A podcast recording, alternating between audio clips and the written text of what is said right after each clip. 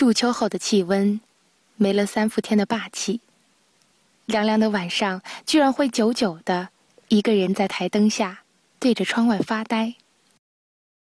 有人说，习惯可以三十三天养成，也可以三十三天戒掉。我不禁哑然，显然这个三十三天定律对我很不奏效。不然，在我们分开之后，为什么那些改变我还不习惯？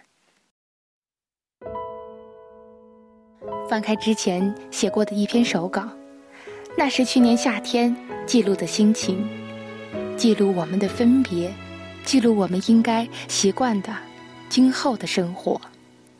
现在却依然不习惯。莫非你有预感是这样的收场？未曾想到。我们的出生年代成为了一个字正腔圆的集体烙印，被用作追捧和诟病的代名词。无论我们有着多么迥然不同的生存姿态，但我们仍然相信千姿百态的理想和悲哀后面有着本质上的相同。越来越多的现实摆在我们的面前，我们无力挣扎，最后只好屈服。单薄的青春。孤独像一本书，假装不去学习，却潜移默化的深入骨髓。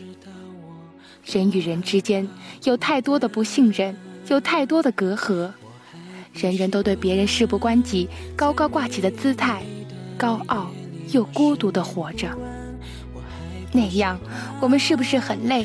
是不是缺少了一点什么？我们犯错的时候，有个人微微一笑。指出错误，我们对生活失望的时候，有个人对你说：“笑一笑。”这样的生活会不会美得无法无天？可现实总是这样，我们习惯了自己高傲，生疏了接受，于是人与人就这样过客、错过、不信任。努力的微笑，告诉自己，只是立场不同而已。许多影像，大团大团的，像云朵一样从脑海里飘过；许多的声音，许多的面孔，许多欢乐和哭泣，像种子一样种下又逝去，像是剪辑成混乱的电影，一场一场不断的放给自己。我们都只是喜欢幻想的孩子，需要许多的爱，相熟的。陌生的，都是单薄的青春不可多得的财富。那么，有没有那么一个地方，让我们安静的、安静的幻想，想我们其实很幸福？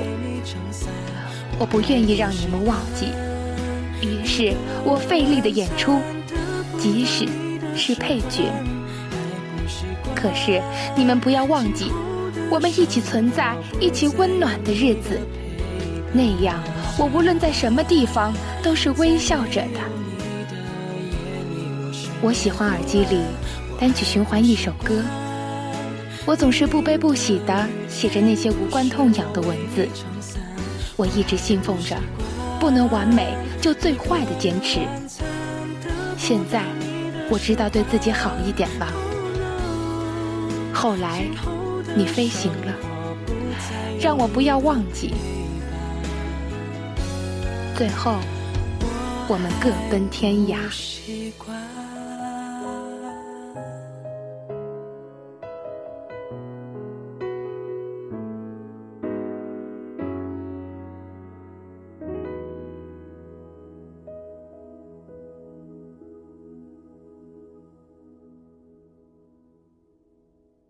我是主播小曼，感谢今天和你们的分享。晚安。